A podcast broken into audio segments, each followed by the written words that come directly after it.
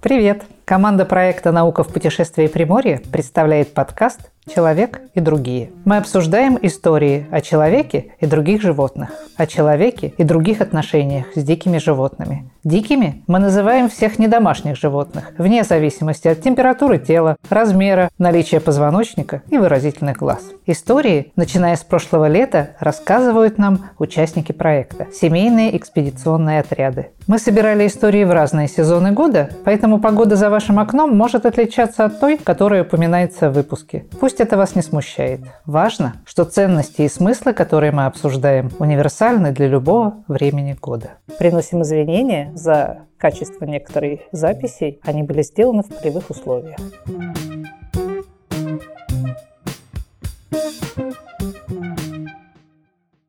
Какой маленький, какой хорошенький. Смотри, какой смешной. У него брови, как у хохлатого пингвина. Мамочка, давай возьмем его домой и будем о нем заботиться.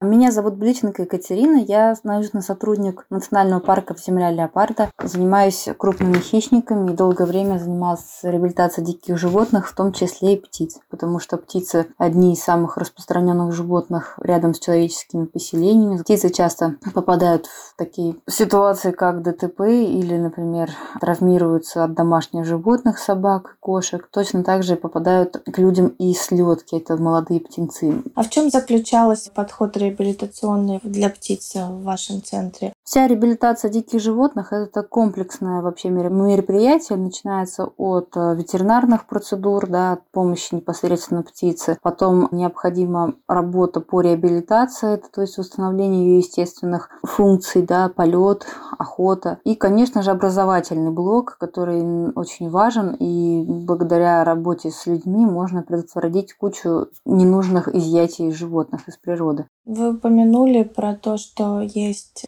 ситуации, когда птицам действительно требуется помощь, да, если они страдают в результате каких-то событий физически. И есть ситуация со слетками. Хороший вопрос, потому что иногда люди с желанием помочь вредят и животным, в общем-то, вредят не нароком, а просто по незнанию. И что касается помощи птицам. Помощь нужна птице всегда, если птица травмирована. То есть травма – это очевидная проблема, с которой птицы не смогут жить самостоятельно. Травма бывает как у взрослых птиц, так и у молодых так называемых слетков, которые только слетают с гнезд и еще не начинают полноценную самостоятельную жизнь. Если у животного нету травмы, но птица не улетает при подходе людей, тут надо очень внимательно посмотреть на ситуацию, потому что нужно желательно определить, что за вид птицы, какой ее примерно возраст, способна ли она самостоятельно питаться или ее должны кормить родители, и все ли в порядке у нее с поведением, потому что иногда бывают заболевания, если инфекционного происхождения, которые которые не всегда сразу визуально можно увидеть.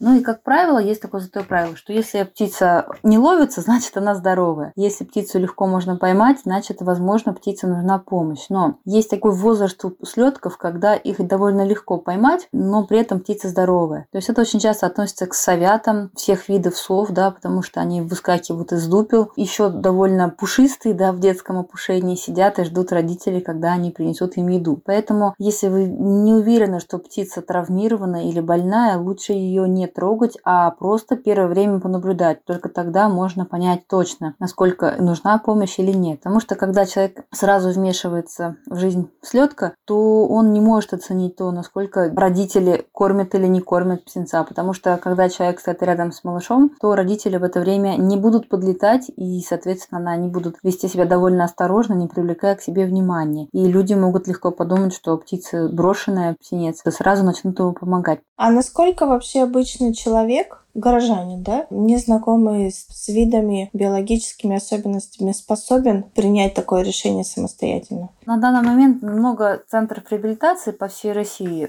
которые готовы давать консультацию. Вот, и сейчас есть возможность снять на видео, прислать специалистам, орнитологам, потому что это очень здорово и правильно, если можно связаться даже со специалистами, орнитологами любых институтов, заповедников, национальных парков. То есть довольно много людей, которые могут профессионально дать совет. Мы понимаем, да, что вмешиваясь таким образом, даже если слетку угрожает опасность, мы вмешиваемся в естественное течение жизни, естественный отбор. И с одной стороны, есть же какой-то процент слетков, которые в норме не выживают. Насколько я знакома с темой изъятия слетков, то шансы выкормить правильно слеткой, если особенно люди не обращаются в центры реабилитации, практически нулевые. И здесь такой вопрос, как вот найти компромисс между вот этим желанием препятствовать естественному отбору и пониманием тем, что не все люди, это только вот специалисты, могут действительно в итоге спасти птенца? Мне иногда бывает трудно ответить, потому что я, в общем-то, биолог по образованию, и я понимаю все естественные процессы, тем более выживаемость популяции, молодняка и так далее. Но поскольку довольно сильный антропогенный пресс на дикую природу со всех сторон, да, и такая, в общем-то, это глобальная проблема, то спасая какую-то часть птенцов, мы можем поддерживать популяцию. То есть мы сейчас не можем, скажем так, полагаться на естественные процессы, да, потому что есть виды, которые, если бы человек не вмешивался, давно бы уже вымерли. И вот, например, что касается редких видов птиц, да, то, в общем, спасая, реабилитируя птиц, вынужденно изъятых из дикой природы, мы таким образом можем поддержать популяцию, поскольку из-за нашего антропогенного давления, да, там те же электропровода, железные дороги, стеклянные высотки, довольно большой процент птиц погибает больше, чем при естественных процессах. Вот, то есть тут такой философский вопрос, считаем ли мы естественным процессом антропогенные все эти ландшафты или нет. Поэтому здесь, наверное, стоит относиться к тому, что неплохо в людях воспитывать гуманность, и когда же люди хотят помочь, не отвергать их желанию, да, то есть не говорить, не трогать это естественные процессы. Потому что все равно я понимаю, что стопроцентную выживаемость выпущенных птиц мы не можем гарантировать вообще при работе с ними, но понимая вообще всю специфику работы, то мы можем создать максимальную условия, чтобы птица смогла вернуться в дикую природу, и какой-то процент приживется. А вот в центре тигр обычно какие птицы слетков приносили, и были ли среди них краснокнижные? Да, конечно, разнообразие птиц довольно было велико. В основном это, конечно, слетки сов разных видов, да, потом были слетки дневных хищников, были молодые птенцы аистов, вот как раз одна из самых редких птиц Дальнего Востока, и у нас они тоже были. Конечно, разнообразие достаточно велико,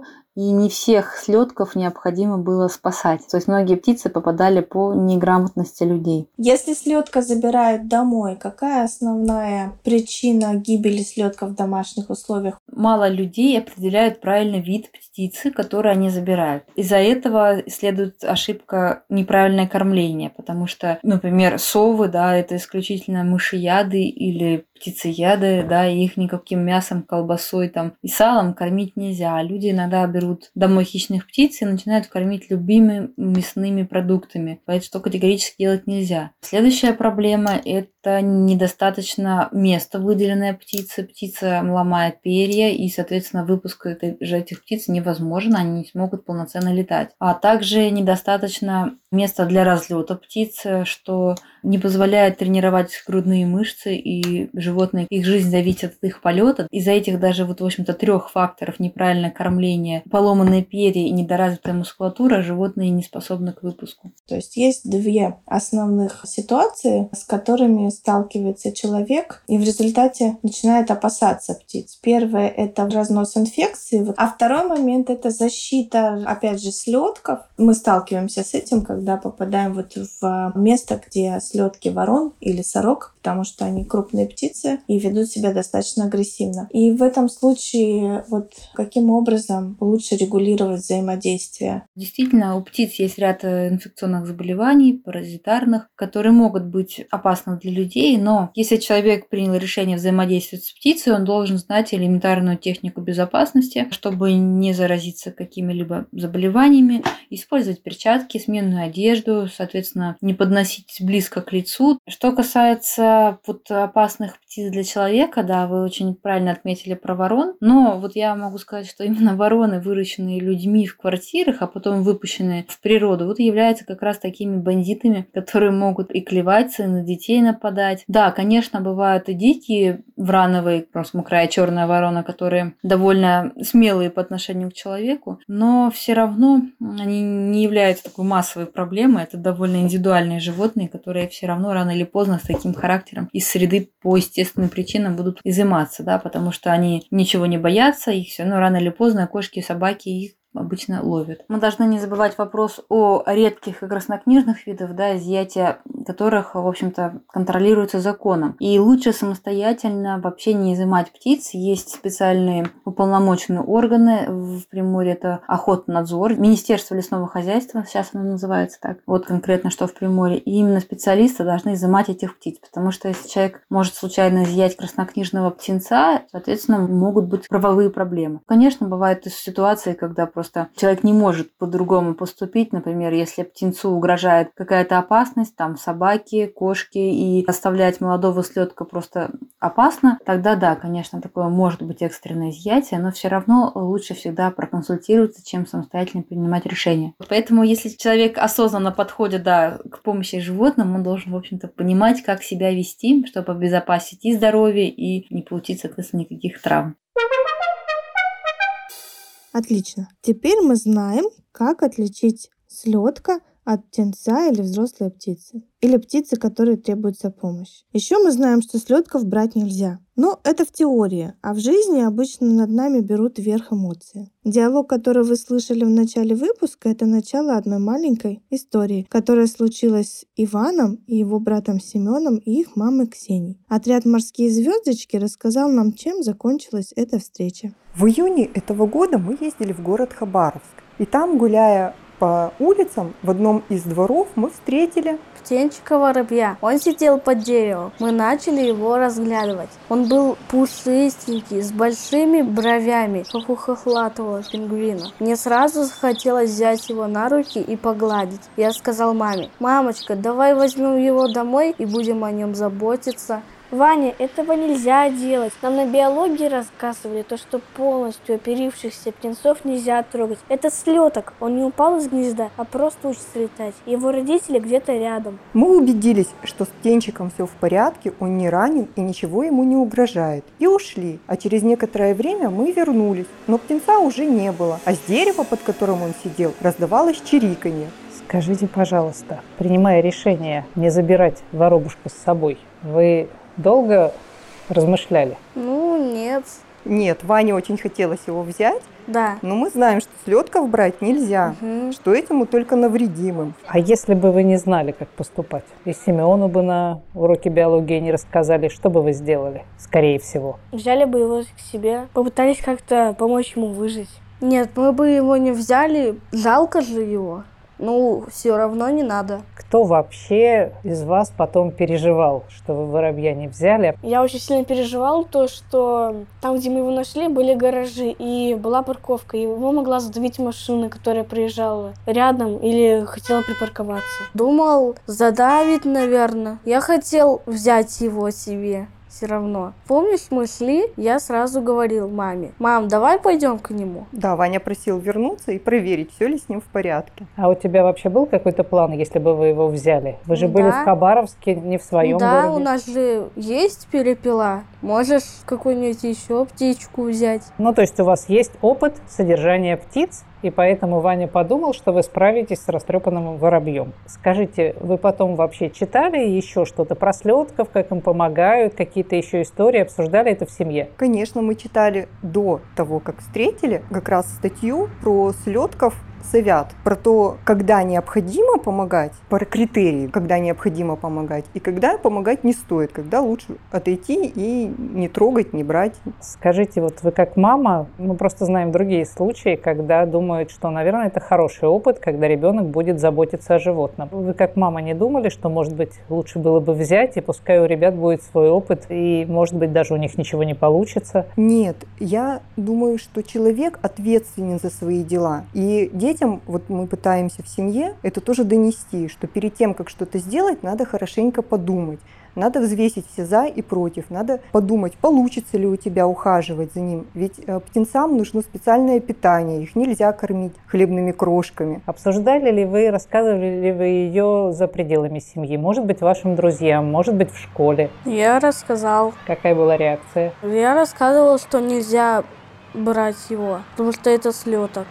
Он был полностью оперившийся и мог чуть-чуть летать. Девочки тебя послушали? Нет. Они взяли его домой, помыли. Они правда помыли. Они возле деревьев нашли там слезка как раз. И вот просто взяли его в руки, хотя как Иван утверждал, он им все рассказал. Если честно, то мне кажется, если они бы даже это поняли, бы все равно его взяли, потому что они говорили то, что либо его кошки съедят, либо его машины придавят. И что с этим слетком случилось дальше? Не знаю, они говорили то, что у него там крыло вывихнуто, хотя когда они его подкидывали, он порхал именно не летел, а слегка спускался вниз в замедленном режиме. Ну, как сказать. Очень медленно спускался вниз, махая крыльями. Так что крыло у него не было вывихнуто, это точно. И они говорили, что они его поведут к ветеринару, а ветеринар воробьями не стал бы заниматься. А в школе не разговаривали ни с кем, с учителем, может быть? Не было больше разговоров? Ну, у нас до этого случая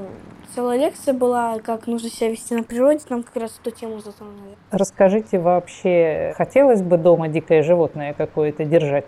Ну, не очень, за ним уже прибирать и дикое животное, оно не понимает, как себя вести. Если домашнее животное, оно что-то понимает и знает где-то какие-то границы, то дикое животное, оно будет их всех приживать и делать то, что придет на ум. Потому что дикие животные, чтобы выжить в дикой природе, нужно делать, не задумавшись, просто делать и... Инстинктом подвиваться. Да, инстинктом подвиваться, да. А скажите, пожалуйста, вот когда вы, опять же, встретили этого хабаровского растрепанного воробья, как вы думаете, но на самом деле все равно, наверное, трудно на это ответить, но какие-то варианты у вас могут быть. Что вами двигало? Вот, Вань, ты хотел его взять домой. Почему тебе так этого хотелось? Можешь Потому объяснить? Потому что он был маленький, бедненький, пушистенький, у него были смешные брови. Тебе хотелось быть его хозяином? Угу. А тебе, Семен? Я уже знала, при какой-то ситуации нужно поступать. И предотвратила ну, вот, именно вот это. А если я бы взял к себе воробья, то, скорее всего, бы он умер, потому что дикое животное не может жить в тех условиях, в которых живет домашнее животное. И это бы осталось на моей совести. Ну, вообще интересно, наступит следующее лето, и в вашем дворе опять будут птенчики. И... Ну, классно, когда летом поют птицы, слушать можно, понравится тебе. Я видел гнезд много. Спасибо вам большое. Может показаться, что мы разобрали одну из самых сложных историй, потому что детям сложно противостоять собственным желаниям и эмоциям, а для взрослых бывает сложно объяснить, почему поступать стоит определенным образом. Отряд «Морские звездочки» справился великолепно. Но у нас есть еще одна история, которая может вас удивить. Женя Корнилова вовсе не ребенок. Она взрослый человек, а еще она орнитолог. И хозяйка вороны. Всем доброго дня. Меня зовут э, Корнилова Евгения. Я полевой сезон работаю, собственно, полевым орнитологом, а в городе я работаю в столярной мастерской. Давай вернемся к нашей истории про слетков. Вообще, в принципе, это стандартная проблема для, я так понимаю, июля, что люди, видя птенца вне гнезда, и видя условную его беспомощность по отношению в сравнении со взрослой птицей, считают необходимым помочь. И эта помощь заключается, как правило, в изъятии птицы из ее места обитания. Слеткам помогать, конечно, не стоит.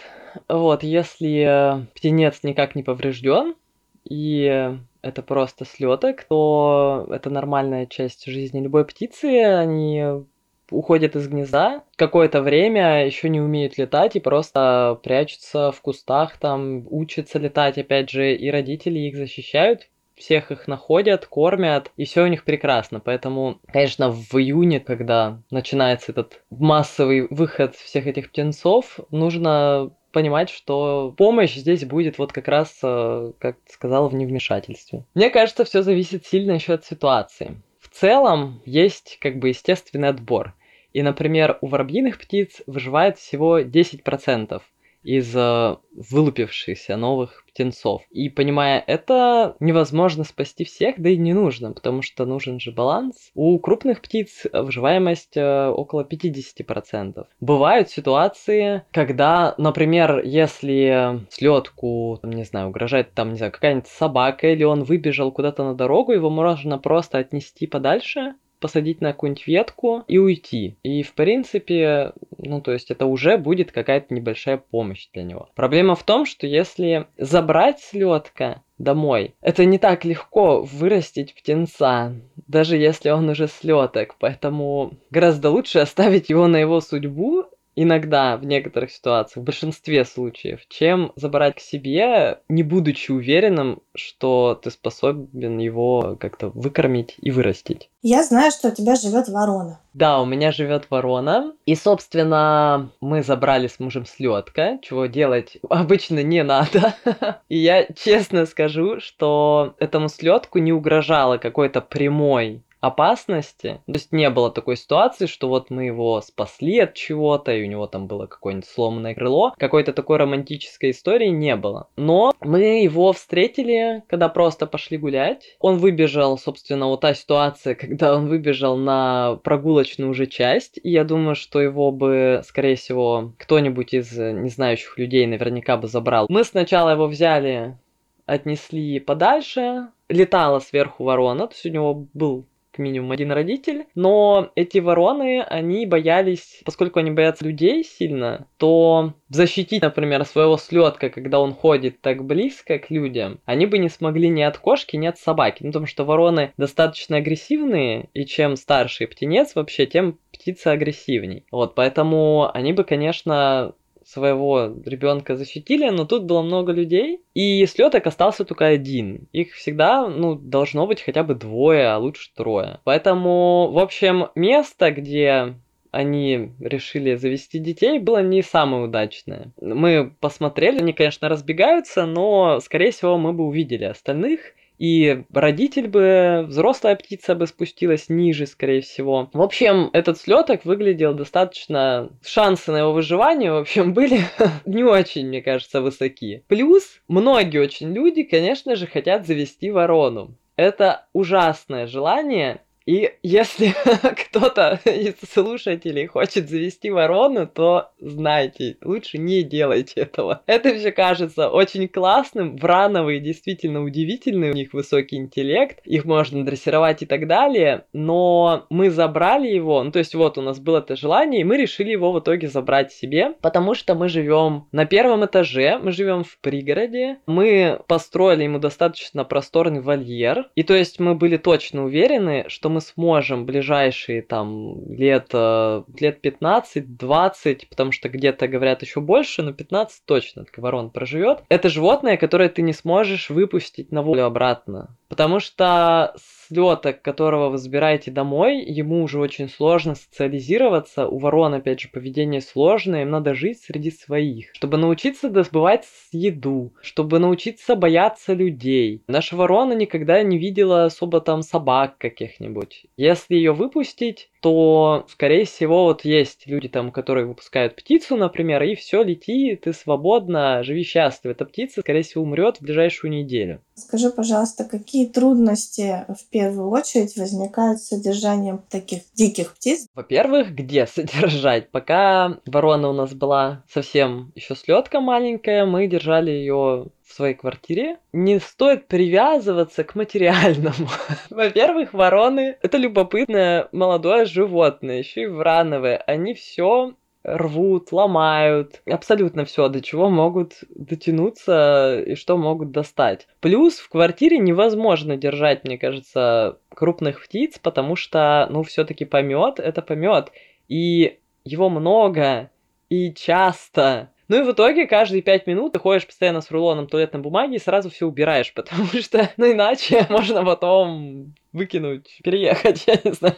В общем, в квартире я вообще не представляю, как держать ворону. Как думаешь, вы смогли ему, ей обеспечить комфортное существование? Или это все-таки компромисс? Это уже философский вопрос. Мы не можем спросить птицу, да, хорошо и вообще у нас или нет. Многие есть люди, которые категорически против такого содержания, да, там, что это какое-то мучение, птица должна жить на воле и так далее. С другой стороны, даже там дикие животные, они будут возвращаться в клетку, если их там кормят. И э, есть, да, крупные животные, которым нужно много пространства, но есть животные, которым это не так уж надо. Просто вот ворона, например, она очень любит Илью, это вот мой муж. И оказывается, они очень моногамные. Она выбрала вот его. Я не могу сказать, что ей плохо, потому что когда они общаются, ну, она выражает радость всеми доступными ей средствами. Как бы меня, да, меня она клюет в основном, когда я подхожу. Мы играем, она может со мной играть, но гладить я ее не могу. Я не могу сказать, что это несчастное, забитое какое-то животное. С другой стороны, мне, конечно, хотелось бы, чтобы она летала там на свободе и так далее. Но это сложно, мы идем к этому, конечно. Просто никто из нас не дрессировщик птиц изначально. Мы знаем, что можно научить птицу прилетать по команде. Другое дело, правда, что ворона, они как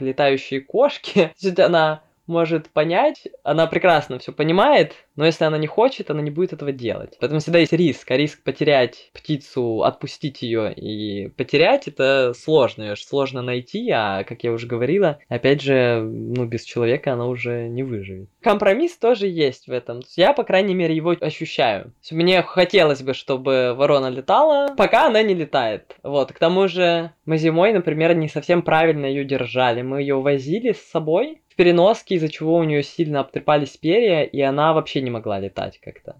Вот, мы, конечно же, ужаснулись этой ситуации, перестали ее возить в принципе. Сейчас прошла линька, сейчас она выглядит уже хорошо. Решение взять э, слетка. Какую роль сыграли твои знания о птицах? Сыграла, конечно, тем, что я поняла, что это будет сложно, но реально воробьиных каких-то птиц я бы не взяла. Потому что их гораздо сложнее выкармливать, наверное. Их надо чаще выкармливать, и их э, надо кормить насекомыми, надо ловить каких-то крупных комаров, не знаю, гусениц каких-нибудь. И знать, кто не ядовитый. С вороной важно, что это было решение двух человек. Ну, то есть, если бы я была одна, то не факт, что я бы ее взяла. Возможно, я бы просто отнесла ее еще дальше и сказала бы удачи. Я знаю, в Магадане чайки гнездятся прямо на крышах домов, и при этом люди настроены на то, чтобы убивать слетков чаек. Вот в случае с тем же Магаданом институт предложил программу по тому, как избавиться от этой проблемы. Надо просто не давать чайкам гнездиться там. Просто надо приходить в момент гнездования, то есть не обязательно кого-то убивать. Вот как раз человек как более эмоционально, не знаю, интеллектуально развитое животное должен думать о последствиях сразу и бороться с какими-то, ну, с причинами, что ли, а не со следствием уже.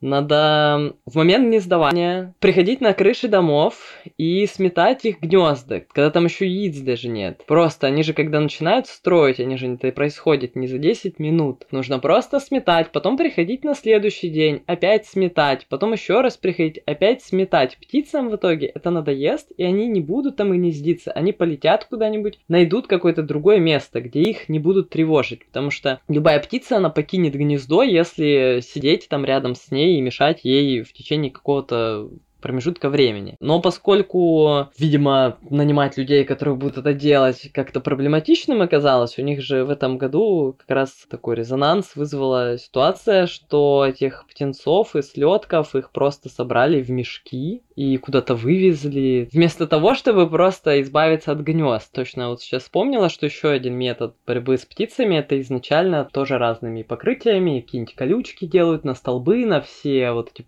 поверхности, чтобы никто не гнездился. В конце разговора с Женей мы резко переключились на истории, где птицы выступают источником проблем. Случай в Магадане скорее типичный для определенных населенных пунктов. Упомянутые Женей технологии применяются, например, при строительстве аэропортов и могут быть эффективными. Тем не менее, мы нашли ряд любопытных историй и оставляем ссылки на них в описании к нашему выпуску.